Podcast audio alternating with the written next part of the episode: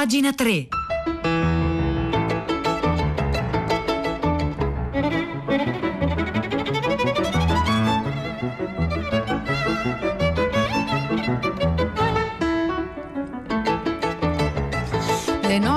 35 secondi di martedì 11 agosto 2020. Buongiorno a tutti. Da Silvia Bencivelli, bentornati a pagina 3, la cultura nei giornali, nel web e nelle riviste. Oggi sfogliando le pagine del Fatto Quotidiano è arrivato Jean-Paul Sartre. Ieri abbiamo menzionato Simone de Beauvoir, restiamo in Francia, restiamo tra i filosofi del Novecento. Questa che il Fatto Quotidiano pubblica oggi è, è l'introduzione, anzi forse un estratto di un libro che oggi arriva in Italia col titolo Le parole per i tipi del saggiatore, scritto da Sartre stesso, un libro in cui si gioca sulla straordinaria infanzia e sulla fantasia più che altro straordinaria dell'infanzia di eh, Jean-Paul Sartre, lui stesso che racconta la propria storia e comincia così. Ho cominciato la mia vita come senza dubbio la terminerò tra i libri. Nell'ufficio di mio nonno ce n'era dappertutto, era fatto divieto di spolverarli, tranne una volta all'anno prima della riapertura delle scuole. Non sapevo ancora leggere, ma già le riverivo queste pietre fitte, ritte o inclinate, strette come mattoni sui ripiani della libreria o nobilmente spaziate in viali di menhir. Io sentivo che la prosperità della nostra famiglia dipendeva da esse. Li toccavo di nascosto per onorare le mie mani con la loro polvere, ma non sapevo bene che cosa farne e assistevo ogni giorno a un cerimoniale di cui mi sfuggiva il significato. Mio nonno, goffo di solito, tanto che mia madre gli doveva perfino abbottonare i guanti, maneggiava quegli oggetti culturali con una destrezza da officiante. L'ho visto mille volte alzarsi con un'aria assente, fare il giro del tavolino, attraversare la stanza in un paio di passi, prendere un volume senza esitazione, senza concedersi il tempo di scegliere, scartabellarlo, riandando alla poltrona con un movimento combinato del pollice e dell'indice, poi, appena seduto, aprirlo con un colpo secco alla pagina giusta, facendolo crocchiare come una scarpa. Talvolta mi avvicinavo per osservare queste scatole che si aprivano come ostriche e scoprivo la nudità dei loro organi interni, fogli pallidi e muffiti, leggermente gonfi, coperti di venuzze nere che assorbivano l'inchiostro e mandavano un sentore di fungo. Ero il nipote, prosegue Sartre in queste pagine di questo libro che si intitola Le parole, edito dal saggiatore e riportato qui dal Fatto Quotidiano, ero il nipote di un artigiano specializzato nella fabbricazione degli oggetti sacri. Lo vidi all'opera. Ogni anno ristampavano il suo Deutsches Lesebuch. Durante le vacanze tutta la famiglia aspettava con impazienza le bozze. Poi il, fos- il postino finalmente recapitava grossi pacchetti flosci con delle forbici, noi tagliavamo gli spaghi e mio nonno spiegava le bozze incolonnate, le sparpagliava sul tavolo da pranzo e le crivellava di segnacci rossi. A ogni errore di stampa bestemmiava tra i denti, ma non gridava più, salvo quando la domestica pretendeva di preparare la tavola. Tutti erano contenti. In piedi su una sedia contemplavo estatico quelle linee nere striate di sangue. Non sapevo ancora leggere, ma ero abbastanza snob da esigere di possedere libri miei. Mio nonno si recò da quel mariuolo del suo editore, si fece regalare le conte del poeta Maurice Bouchard. Eh, scusate, Bouchard, narrazioni tratte dal folklore ridotte per l'infanzia da un uomo che aveva conservato, diceva, occhi di fanciullo. Volli subito cominciare il cerimoniale di appropriazione. Presi due volumetti, li annusai, li palpai, li aprii negligentemente alla pagina giusta, facendoli crocchiare, ma invano. Non avevo la sensazione di possederli. Tentai senza maggior successo di trattarli come bambole, di cullarli, baciarli, picchiarli. Poi prosegue Sartre, appunto qui su quando iniziai a leggere, riportato dal Fatto Quotidiano, a un certo punto mi impadronii di un'opera intitolata Tribulation d'un Chinois en Chine, che sarebbe il libro di Jules Verne, Tribolazione di un cinese in Cina, e me la portai in uno sgabuzzino. Là, appollaiato su un letto pieghevole di ferro, fece finta di leggere. Seguivo con gli occhi le righe nere senza saltarne una e mi raccontavo ad alta voce una storia, facendo attenzione a pronunciare tutte le sillabe. Mi sorpresero, o forse mi feci sorprendere, ci furono esclamazioni e decisero che era proprio venuto il momento di insegnarmi l'alfabeto. Ed ecco come Jean-Paul Sartre cominciò a leggere. Fui zelante come un catecumeno, scrive. Arrivavo al punto di darmi lezioni private. Mi arrampicavo su quel letto di ferro con San Famiglie di Hector Malot, che conoscevo a memoria, e metà recitando, metà decifrando ne scorsi tutte le pagine, una dopo l'altra. Quando l'ultima fu voltata, io sapevo leggere. Ero pazzo di felicità. Mie, mie quelle voci disseccate nei loro piccoli erbari, quelle voci che mio nonno rianimava col suo sguardo, che egli capiva e che io non capivo. Le avrei ascoltate, mi sarei riempito di discorsi cerimoniosi, avrei saputo tutto. I libri sono stati i miei uccelli, i miei nidi, i miei animali domestici, la libreria era il mondo chiuso in uno specchio, uno specchio che aveva la profondità infinita, la varietà, l'imprevedibilità. Mi buttavo in incredibili avventure, ero costretto ad arrampicarmi sulle sedie, sui tavoli, col rischio di provocare valanghe che mi avrebbero sepolto. E poi, steso sul tappeto, intrapresi aridi viaggi, viaggi attraverso Fontenelle, Aristofane, Rabelais, le frasi mi resistevano come fossero oggetti, bisognava osservarle, girare intorno a esse, fingere di allontanarmi e ritornarci sopra all'improvviso per sorprenderle quando non tenevano la guardia. Quasi sempre esse conservavano il loro segreto. Di queste parole dure e nere, scrive ancora Sartre, ho conosciuto il senso soltanto 10 o 15 anni dopo. E anche oggi esse conservano una loro opacità, è l'humus della mia memoria. Nei libri ho incontrato l'universo, ho assimilato, classificato, etichettato, pensato, temibile anche, e ho confuso il disordine delle mie esperienze libresche con il corso casuale degli avvenimenti reali. Da ciò, quell'ideoli- eh, da ciò venne quell'idealismo per disfarmi del quale ho impiegato 30 anni. Questo brano di Sartre, preso dal libro Le parole, lo trovate pubblicato sul Fatto Quotidiano di oggi. L'articolo si intitola Quando iniziai a leggere, sottotitolo Io e mio nonno stesi a terra e lo firma Jean-Paul Sartre.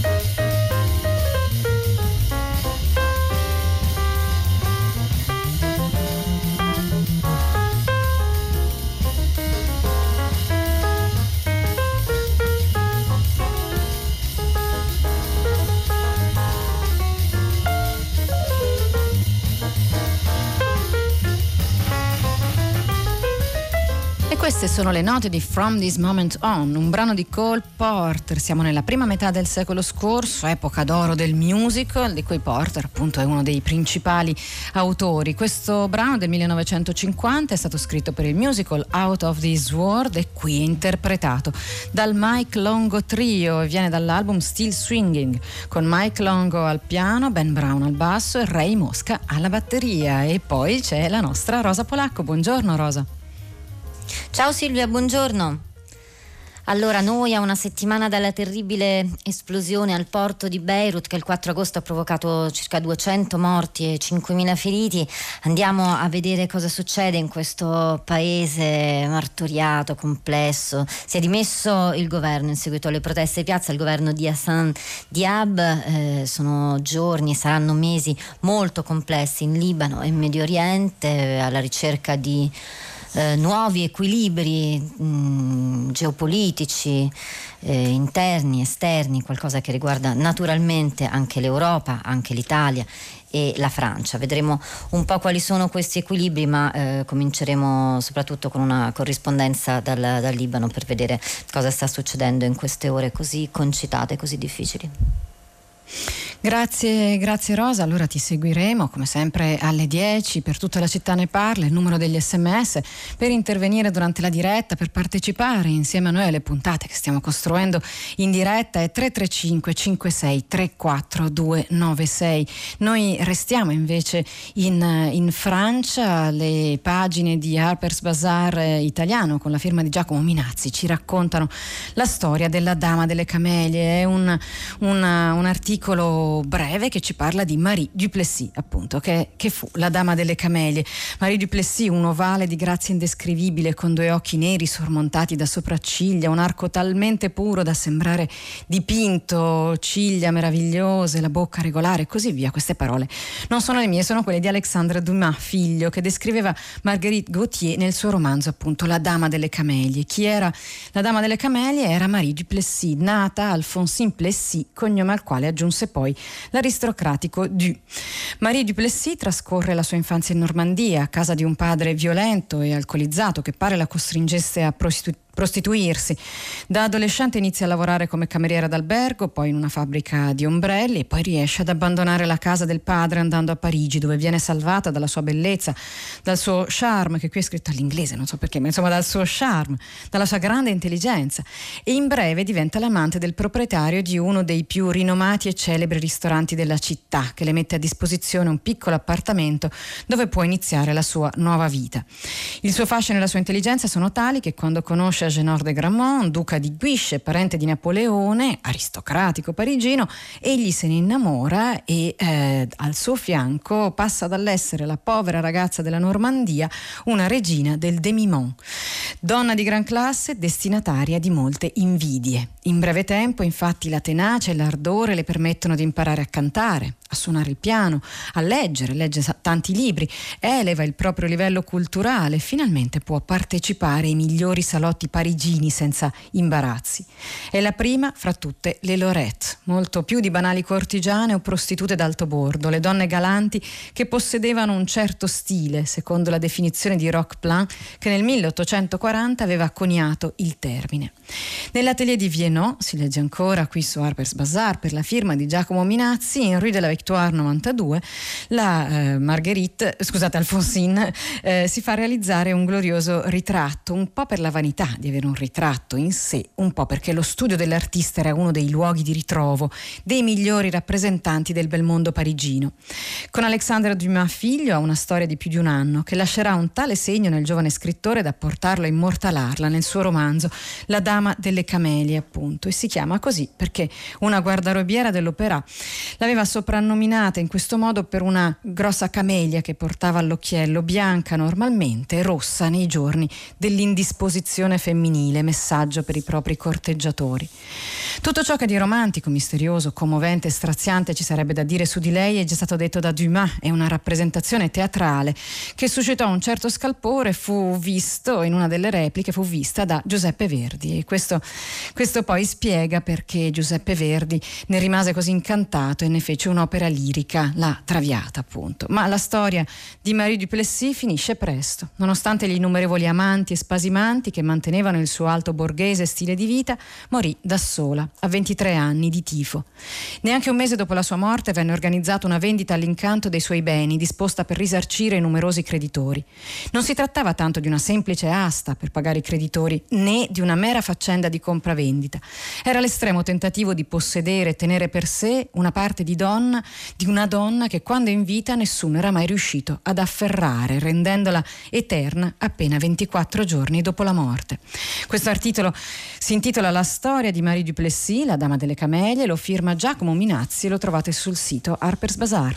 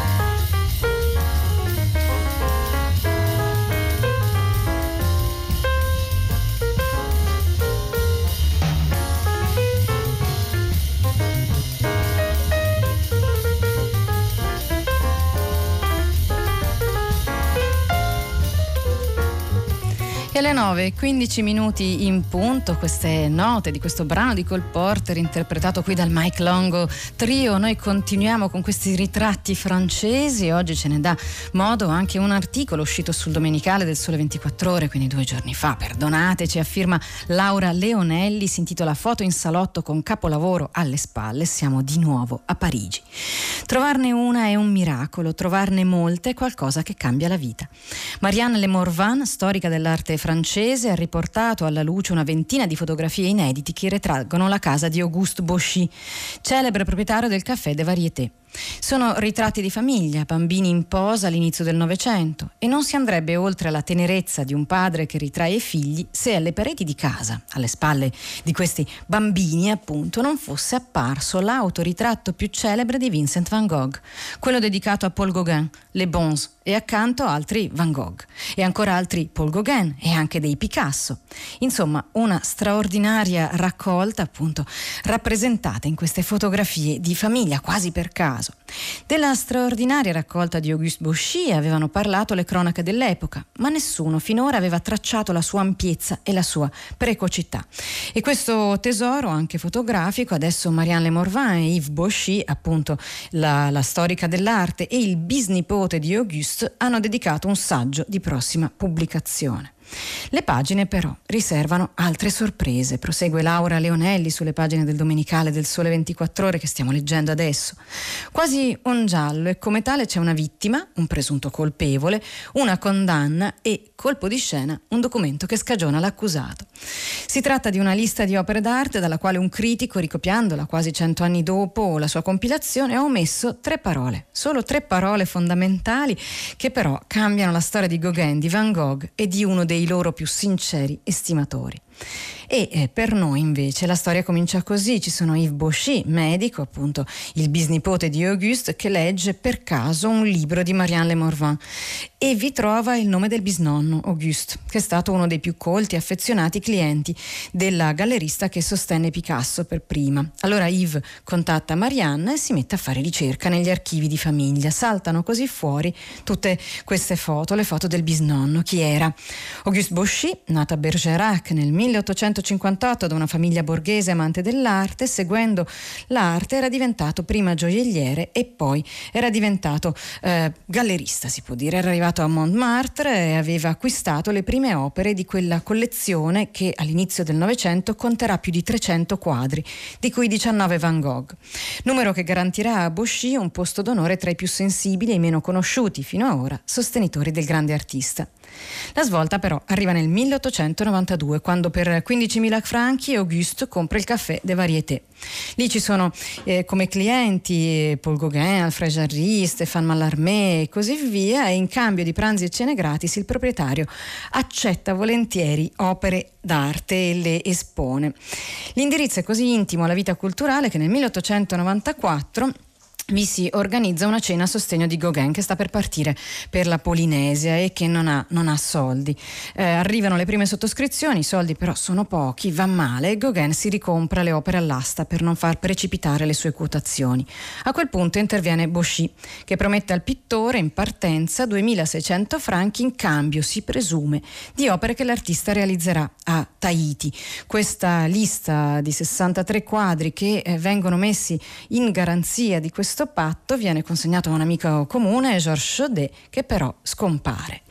Scompare fino alla sua morte, ovviamente eh, Gauguin e, eh, e Bauchy sono in lite. Quando scompare si chiarisce che è stato eh, Chaudet a far scomparire la lista, i due si rappacificano e la cosa sembrerebbe essere risolta così.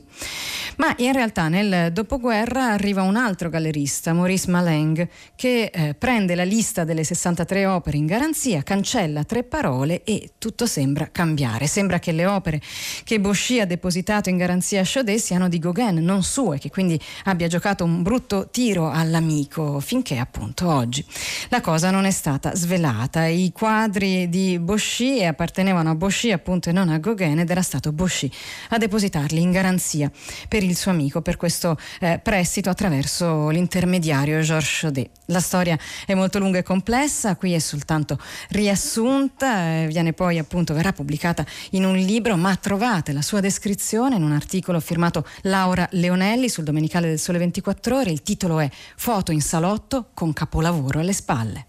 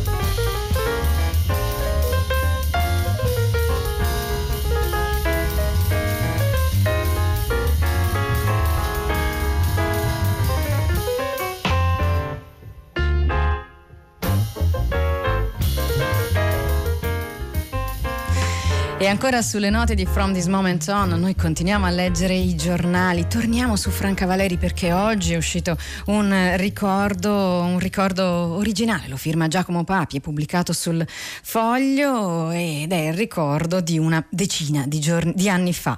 Ho trascorso con la signora Franca un'indimenticabile giornata di terrore nella sua casa sul lago di Bracciano. Una villa moderna con un grande giardino ombroso sull'acqua in cui sguazzavano rumorose famigliole romane e silenziose barche a vela. Era il luglio del 2010, giornata caldissima. Stavamo lavorando, scrive Giacomo Papi, a un libro conversazione con Luciana Littizzetto, che sarebbe uscito per Einaudi.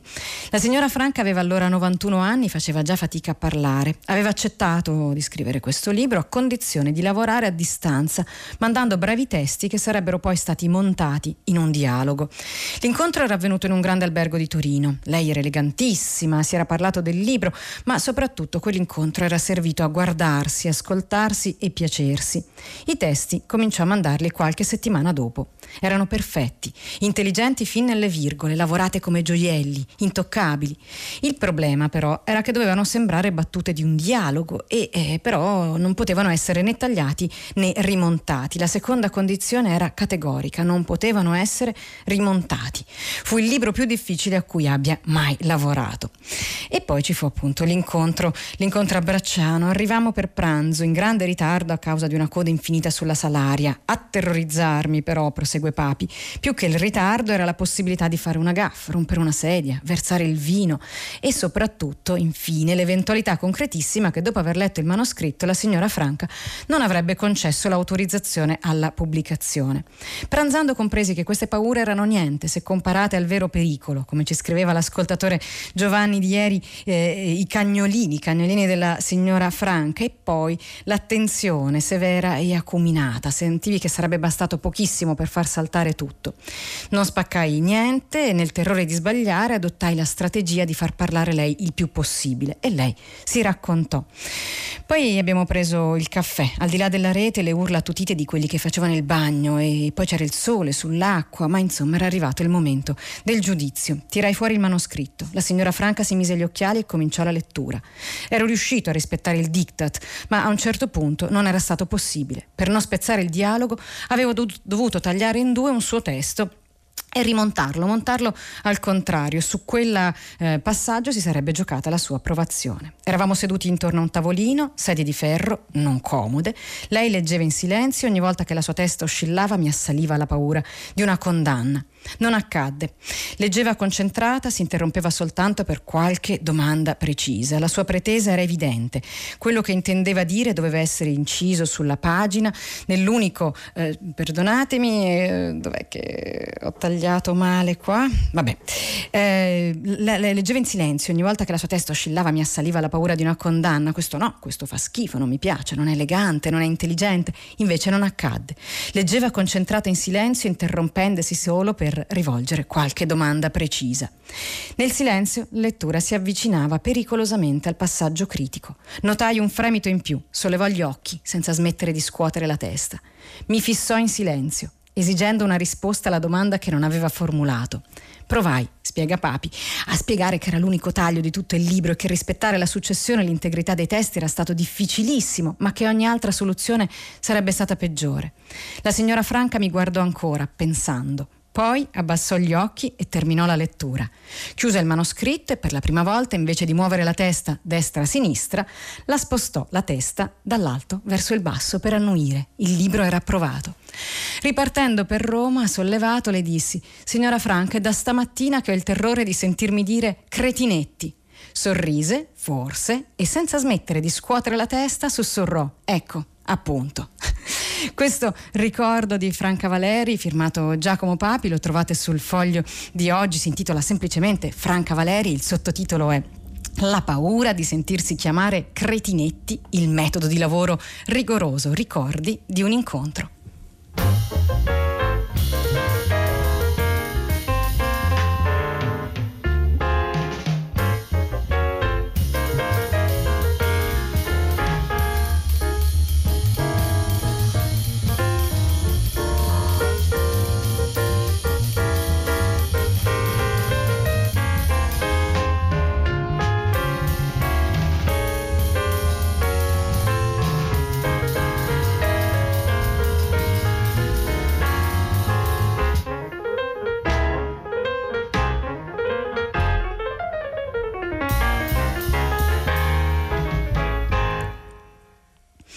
Queste erano le ultime note di From This Moment On che ci ha accompagnato qui in questa puntata di pagina 3, un brano di Cole Porter suonato dal Mike Longo Trio e sulle sue note so che si sta preparando Valentina Lussurdo a cui sono pronta a passare il microfono dopo la lettura però di un ultimo articolo di congedo della puntata di oggi di pagina 3. È una storia molto poco raccontata che si trova nella rivista online dell'Università di Padova che si chiama il Bo Live o il Bo forse Live parla di Emma Strada, la prima ingegnera nell'Italia di inizio Novecento. La scrive Chiara Mezzalira.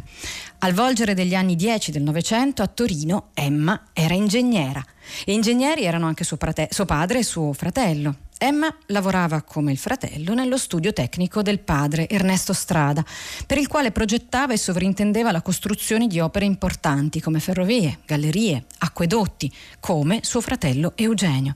Era una vocazione di famiglia, ma Emma era speciale perché non se ne vedevano in giro molte di persone in abito lungo e cappellino a dirigere i lavori nei cantieri nell'Italia d'inizio secolo. Erano gli anni durante i quali in Italia si stava avviando un processo di industrializzazione e modernizzazione e l'epicentro era proprio Torino, la città di Emma. Non se ne vedevano molte, anzi non se ne vedevano affatto perché Emma era stata la prima, la prima donna in Italia a laurearsi ingegnera il 5 settembre del 1908. Infatti il regolamento Bonghi del 1874 permetteva l'ammissione delle donne all'università. Tre anni dopo, nel 1877, si era laureata la prima donna, Ernestina Paper, ma in medicina, e poi erano arrivate le lauree in lettere lettere, in scienze, in giurisprudenza, ma fino al 1908 non c'era mai stata un'ingegnera. La eh, Emma aveva fatto tutte le tappe canoniche, era stata anche molto brava, si era laureata molto presto e molto bene, il suo numero di matricola al Politecnico di Torino era 36 eh, e lavorò appunto a miniere d'oro come a Macugnaga, lavorò ad acquedotti pugliesi, tratti ferroviari e tranviari, fabbricazione di gas, petrolio liquido e così via. Insomma, fece davvero l'ingegnera e si eh, batté poi per l'inclusione delle donne nella professione ingegneristica. Questo articolo lo trovate sulla rivista Il Bo Live, linkato, come gli altri di cui abbiamo parlato, alla nostra pagina web che è www.pagina3.rai.it. Con questo la nostra puntata di oggi finisce qui. Silvia Bencivelli vi saluta insieme a Mauro Tonini, Marzia Coronati, Cristiana Castellotti e Piero Pugliese. Vi dà appuntamento come sempre per domani qui alle ore 9.